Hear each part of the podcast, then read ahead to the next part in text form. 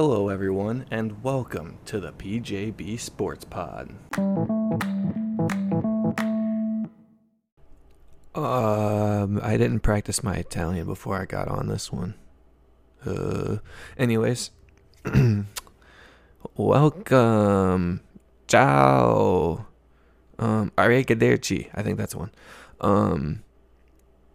2022 Italian Grand Prix recap episode. Here we go. I'm so sorry. It's just a joke. Please don't get mad at me. The 2022 Italian Grand Prix recap. We're just going to get straight into it now that I've completely butchered and probably offended a bunch of Italian people. We're going to talk about the race. Anyways, weekend warm-up here. Alex Albon was declared out for the weekend on a Saturday morning due to appendicitis. Nyck de Vries would be set to fill in for Albon, which seemed like a direct comparison for him versus Nicholas Latifi, which gets mentioned during qualifying that this weekend may determine Latifi's future within the team. It ended up being a pretty good job interview for Nyck de Vries. We'll get to that in a little bit. Albon himself believes that he will be back for the next Grand Prix. Jost Capito came on the pre-race broadcast and said he's not sure enough to say for sure when Albon will be returning to the seat. And holy engine penalties. Yuki Tsunoda had driving-related 10-place grid drop plus new power unit components. Lewis Hamilton, Carlos Sainz, and Kevin Magnussen, and Valtteri Bottas, and Mick Schumacher all had 15-place grid drops. Lewis Hamilton, Carlos Sainz back of the grid. Kevin Magnussen, Valtteri Bottas, and Mick Schumacher with 15-place grid drops. Sergio Perez with a 10-place grid drop. Esteban Ocon and Max Verstappen each with 5-place grid drop. All taking some sort of new engine component penalties, and Tsunoda's case, the driving-related incidents, which I kind of hinted at last week due to his built-up of reprimand, penalty points, stuff like that. After all of the penalties are enforced, the lineup would be Charles Leclerc on pole, George Russell on row 1 next to him, followed by the two McLarens of Lando Norris and Daniel Ricciardo, Pierre Gasly, Fernando Alonso, Max Verstappen, Nyck de Vries, Guanyu Zhou, and Nicholas Latifi in P10. Carlos Sainz and Lewis Hamilton would start P18 and P19 respectively. One minor note that I would like to add, the average speeder on the circuit in Q3 was 161 miles per hour on flying laps, which shows that Monza is truly the temple of speed. Now let's get into the Grand Prix recap. Excuse me. This was one of the more snooze-festy kind of Italian Grand Prix, but we're here to go over maybe Charles Leclerc goes into turn 1 deep, forcing Russell through the escape road with the speed bump in the second half of the opening chicane. Norris bogged down on the grid, and his car hit anti-stall, meaning he fell from P3 on the grid to P6 after the opening chicane. His McLaren teammate Daniel Ricciardo took over P3 before Max Verstappen would come past him on lap 2 from the 7th starting place, mind you. Max Verstappen passed for P3 on lap 2. Max Verstappen would then overtake George Russell for P2 on lap 5 at the turn 1 chicane. Max was sitting between 2 and 2.5 seconds behind Charles Leclerc while he was charging up his batteries to go for an attack on the Ferrari. After 5 laps, the top 10 in the race was Charles Leclerc, Max Verstappen, George Russell, Daniel Ricciardo, Pierre Gasly in P5, followed by Lando Norris, Fernando Alonso, Nyck de Vries, Zhou Guanyu, and Carlos Sainz in the points position. That's right, 5 laps. Carlos Sainz went from 18th to 10th. Some other drivers down the grid with penalties. We got Ocon in P13, Perez in P14, and Hamilton still in P18, which once we get to the end of the race, you're going to realize 5 laps and only going up 1 place in total. It's kind of really crazy to see where he finishes the race. Sergio Perez is the first to pit on lap 8 for the hard compound tires. Car is smoking when he's leaving the pit box, and the pit lane commentator says it smells like his brakes. Sergio comes on the radio after leaving the pit lane and says, "I have flames on the right disc," which you can see on the TV replay cameras. Excuse me, I'm so sorry. The team is telling him to move the brake bias back to see if that helps at all. Instead of having all the pressures up front, move it to the rear, which will make the car a little more slidey when on the brakes, but just to try to help cool down the front brake discs. Anyways, lap 10, we had the Charles Leclerc radio where the engineer said, if Verstappen goes plan C, we could do plan D. Happy with that? Which Leclerc replies, yes, I'm happy. Ferrari, alphabet soup, man. I say it almost every single race where they just have like, it's never plan A or plan B that we're discussing. It's plan C or plan D. And Charles, of course, just says, yeah, of course, that sounds great. And just goes along with whatever the team says. But they never seem to be on plan A or plan B. Same lap, lap 10, Vettel comes on the radio and says he's losing power after the TV crew shows that his engine is smoking through the Ascari chicane. He stops on track at the marshal's post after the two Lesmos corners, forcing a virtual safety car. 10 laps in, the order is Charles Leclerc, Max Verstappen, George Russell, Daniel Ricciardo, Pierre Gasly in P5 still, Lando Norris, Carlos Sainz up to P7, Fernando Alonso, Nyck de Vries, and Zhou Guanyu in the points positions. Drivers down the grid, Esteban Ocon P12, Lewis Hamilton P13, and Sergio Perez P19. I almost just said Fernando Hamilton, but I'm going to blow past it. Finish what I was going to say anyways. Charles Leclerc pits under the VSC for a set of new medium tires. As he gets released from the box, the race goes back green, meaning Leclerc fell back into the clutches of Daniel Ricciardo at the first chicane. The VSC was obviously still ongoing when he pit. That's why he came in to pit. But as he's pulling out of his box, it turns green. Instead of gaining the full advantage of pitting under the safety car, which I think they said was 7 to 8 seconds, he more got 3 or 4 seconds of an advantage as he was getting into his box is when the safety car started ending. And as he was released and going down the pit lane to the exit is when it completely ended. So he probably got about half of the advantage he was meant to get. Leclerc then pulls out of DRS range by the time the detection zone on the back straight hits. Sainz then overtakes Ricciardo at the Ascari chicane. The team ends up telling him, as in Charles Leclerc, that he came in 6 laps early for his tires, around an extra 21 miles he has to go on the medium compound tires if they think they can make it to the end. This is all, I'm reading this kind of as I was thinking it at the time, by the way, not obviously looking at the end of the race. A lot of this will be different, but lap 12, race control says Kevin Magnussen is under investigation for leaving the track and gaining an advantage on the opening lap of the race, and he later receives a 5-second time penalty for this offense. Alarm bells on lap 16 for Ferrari, which is ironic. Meaning it's for Leclerc. Engineer says, do not short shift on the corner exit. And Leclerc says, guys, I can't. Make sure the engine is right. The last sentence in that, make sure the engine is right, sets off the alarm bells that don't necessarily need to be there. The short shifting problem is that it's, maybe on the gearbox. It's going to save fuel and should, in theory, maybe save some tires, maybe not. Maybe I'm thinking of it backwards. Short shifting should make it so it's a little more bogged down. Anyways, alarm bells ringing for Ferrari. Nyck de Vries gets the black and white flag on lap 19 for track limits, which is, if you don't know, basically the don't do that or you'll be penalized if you do it again. Next, I'm just going to kind of go through rapid fire. Pit stops in the points paying positions. Who pit when and what they got for tires. Pierre Gasly pits lap 19 for hards, Ricciardo lap 20 for hards, De Vries lap 20 for mediums, Ocon lap 20 for hards, Russell lap 24 for hards, and Verstappen lap 26 for medium compound tires. Charles Leclerc on lap 20 in the midst of all those pit stops. His engineer says, we're thinking plan C. Leclerc says, yeah, copy. Fernando Alonso on lap 24. Oh man, this exchange killed me live. Fernando Alonso came on the radio and said, we have a problem with the deployment or is everything okay? And the engineer says, everything looks fine on our side. And Alonso says, wow.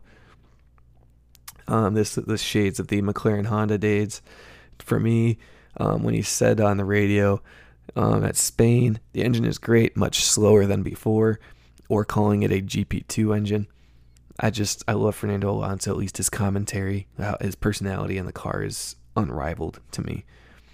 Lap 25, Carlos Sainz says to his engineer, "I want the softs. They look really good. Let's keep going." Meaning he wanted to extend his opening stint on the mediums. Sorry. Lewis Hamilton overtakes Fernando Alonso for P6 on lap 27 into turn 1 with the aid of DRS. Carlos Sainz pits on lap 31 for the soft compound tires and comes out behind Sergio Perez in P7, who pitted early for those hard tires to try to go to the end. On lap 32, the very next lap, Fernando Alonso retires from the race with a problem with the car, being the call for him to stop. He doesn't stop on track. He makes it to the pit lane. Turns out Fernando knows what he's talking about, and he knows it earlier on than the team does. He just knew it was going too slow for his liking. The team just didn't want to admit that he was right, apparently. Lap 33, Ferrari says to Leclerc that Plan C is confirmed. Commentary is suspecting that means he has a two-stop going back to the soft compound tires, which he gets the call to do on the very same lap. Soft compound tires go on for lap 34. Sergio Perez gets overtaken by his teammate Carlos Sainz, Leclerc's teammate Carlos Sainz, on that same lap. Hamilton follows suit to Leclerc, pitting for the softs, falling back to P12, but has the fastest and softest tires to attack the cars right ahead of him. Leclerc is behind Verstappen on the fresh soft tires with a 20-second gap to the top step of the podium in between them. Mercedes and Ferrari started the trend. McLaren bring in Lando Norris for a set of fresh soft tires. His was a scheduled stop, however, they found out later. Hamilton has a double overtake on Norris and Gasly through Curva Grande when Lando leaves the pit lane and holds up the AlphaTauri through the first chicane. Charles Leclerc launches in fastest laps on lap 38. He doesn't seem to be near enough to challenge for the lead. He came out 20 seconds behind Verstappen, and even on lap 42, which was 8 laps later, he's only made up 2 seconds to the Red Bull ahead. Lance Stroll retiring from the race on lap 41. He's told cool the brakes and box. We're going to retire the car, which makes it a double DNF for Aston Martin. Sergio Perez pits for fresh softs on lap 43. It seems like Red Bull knew that Hamilton was catching and the hard tires were struggling to make it to the end of the race, so why not box for the best tires available? Sergio comes out behind Lando Norris and Lewis Hamilton in P7. Daniel Ricciardo's engine decides it doesn't want to be in the race anymore on lap 47, retiring from the Grand Prix and forcing a full course safety car. George Russell gets into the pits literally as race control puts out the safety car call. Sainz comes in for the same right behind him, both going on to soft tires. Hamilton and Norris do the same behind them, and on the next lap when they come around, Leclerc and Verstappen come in to do the same. Nyck de Vries comes on the radio during the safety car saying his brake pedal has been getting long, which seems to be a blessing in disguise for the Williams, as his brakes now get the chance to cool down. On lap 50, we're still waiting for the actual safety car to come out onto the track, and the marshals have given up trying to move the McLaren, standing next to it and waiting for the cherry picker to come grab it. Ricciardo's car had been stuck in gear, meaning they couldn't just push it off the side of the road. They had to wait for a tractor to come out and pick it up. This causing the virtual full course safety car to be extended, even though we had waited 3 laps for it to even come out. There were 3 laps remaining when the safety car finally came out, and the race ended under the safety car still. 6 laps, they couldn't get the McLaren off the road. No idea how that's possible. And if you've listened to anybody else talk, they need to look at the safety car procedures, because there's no way it should have taken that long, and that race should have ended under green flag. So the result, Max Verstappen wins the Italian Grand Prix. Charles Leclerc, and George Russell round out the podium. Rest of the points paying positions, we had Carlos Sainz, Lewis Hamilton, Sergio Perez P6, Lando Norris P7, Pierre Gasly P8, Nyck de Vries coming home P9, and Zhou Guanyu rounding out the points paying positions in P10. Retiring from the race, we had Daniel Ricciardo, Lance Stroll, Fernando Alonso, and Sebastian Vettel. Some storylines entering the weekend. The silly season drama continuing to go on. Nyck de Vries threw a wrench in the plans. of the Williams team, filling in for Alex Albon this weekend. De Vries spent more laps in the points in this one race than Nicholas Latifi has all season, and scored more points as well, winning driver of the day and becoming the 78th driver to score points on his debut. Albon and De Vries have proven that the Williams cars can score points, maybe not regularly, but in most situations, and that Latifi is massively underperforming in that car. It looks nail in coffin. Latifi is going to be out of Williams next season. Another rumor, if I have not mentioned it before, is that Daniel Ricciardo will be sitting out next season and try to return to Formula 1 in 2024.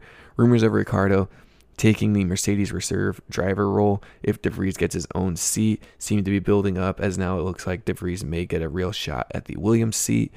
If you haven't heard, there's the audio clip of Ricciardo telling Sergio Perez he's going to take a year out in 23 and come back in 24. I don't think that works out for him if he completely leaves the sport. Other drivers have done it, like Fernando Alonso, but he continued racing IndyCar and Le Mans and other things to show he wasn't just taking time off and clearing his head. He was actually still out racing because he loved doing it.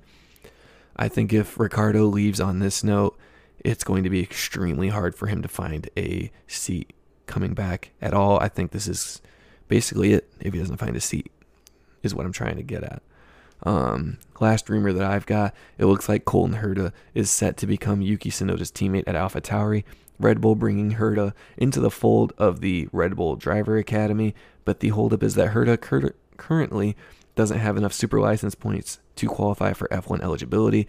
Should the FIA grant him eligibility, Herta would become the first American F1 driver since Alexander Rossi in 2015. He then left for IndyCar and won the 2016 Indy 500 in his rookie season. With the Mercedes team drama coming in from Zandvoort, Lewis Hamilton took a full new engine and started from the back of the grid, so there's never any overlap with his teammate George Russell. Mercedes were also for sure off the pace this weekend, so no drama unfolded for the Silver Arrows this weekend. The race pace is still a strong suit for the car. The car obviously becomes completely different animal when the lights go out on the grid, regardless of how well practices and qualifying go for the team. Singapore next race up looks like the best chance for them to get a win this season. Another storyline coming in, Ferrari and the Tifosi. Is there a much better fan base or crowd in sports, really? Always cheering when the Ferraris come on track, the Tifosi stormed the circuit after the race was over to celebrate Charles Leclerc's podium. The red flares littered the sky, and boos rained down on the podium anytime Max Verstappen was shown or mentioned, which had part to do with the end of the race, but you know for sure everything going on. They weren't excited to see him up there. Anyways, last one coming into the weekend, Yuki Tsunoda had his suspected grid drop, and boy did he get it. 10-place grid penalty due to the accumulation of reprimands, as suspected, but it was pointed out that should he get more penalty points, he is in danger of receiving a full race ban. Anyways, after the penalties, he ended up starting plumb last and taking the fresh engine to boot. Storylines from this weekend, we got more new constructor drama. Audi is rumored to be buying the Sauber group to have their own Formula 1 team. If you don't know the Sauber group off the top of your head, it would be the Alfa Romeo F1 team right now, owned by partially the Sauber group. This would at least make some sense as to why Audi released a livery concept when they announced their entrance to the sport. It was kind of one of those weird things where they had a car ready with Audi livery all over it, but they weren't planning on having their own team, just making the engines. Now it seems that makes more sense.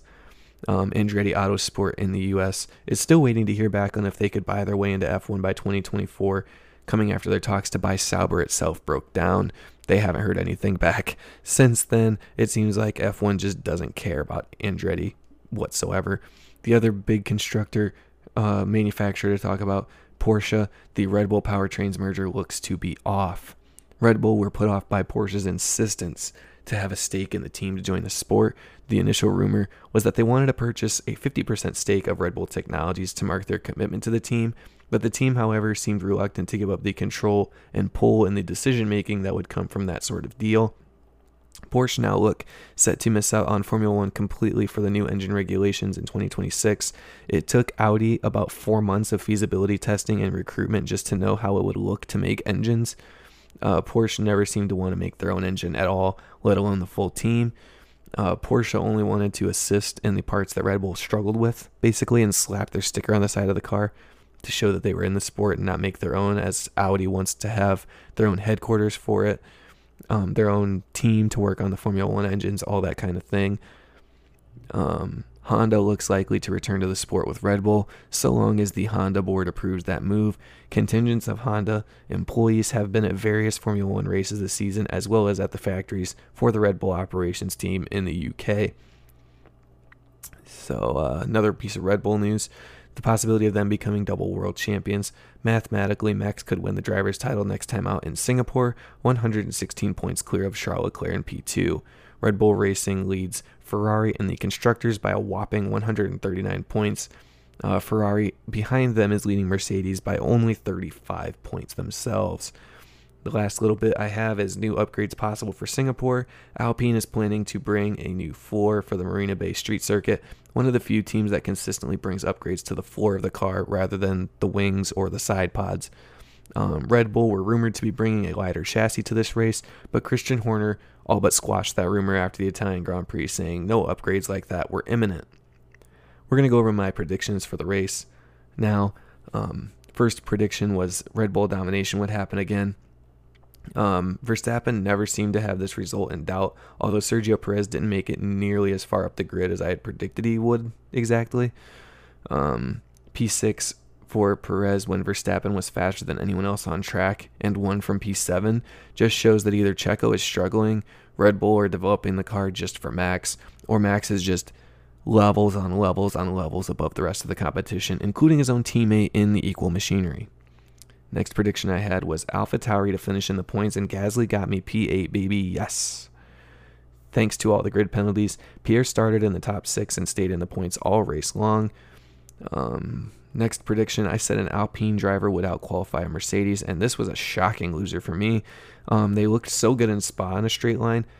Alpine finished P10 and P11 outright in qualifying, only ahead of Lewis Hamilton after the engine penalties were applied. Fernando Alonso didn't get his final lap in Q3 done, but I don't think it would have made much of a difference with Esteban Ocon struggling so badly for pace and Alonso never really being above P7 or P8 at all throughout the qualifying session. My last prediction was at least three drivers to take engine penalties, and I way underestimated that one. 9 drivers took some sort of penalties. I already alluded to them earlier, but if you want to hear it again, it was Yuki Tsunoda, Lewis Hamilton, Carlos Sainz, Kevin Magnussen, Valtteri Bottas, Mick Schumacher, Sergio Perez, Esteban Ocon, and Max Verstappen taking on some variation of engine penalty grid drops. Now we're going to go over my podium prediction. I said Verstappen would win, Leclerc P2, and Sergio Perez P3. I was 2 for 3 on this one. The actual result, Verstappen, Leclerc, and Russell. Max Verstappen got his very first podium at Monza and his 11th win of the season. The next closest win total person in Formula 1 this season is Charles Leclerc with 3 race victories. It's absolutely insane. Next up on the calendar, we have a mini-season break for 3 weeks before heading to Singapore. On October 2nd is the Singapore Grand Prix. So I will talk to you with my Singapore race preview. Talk to you guys later. Bye-bye.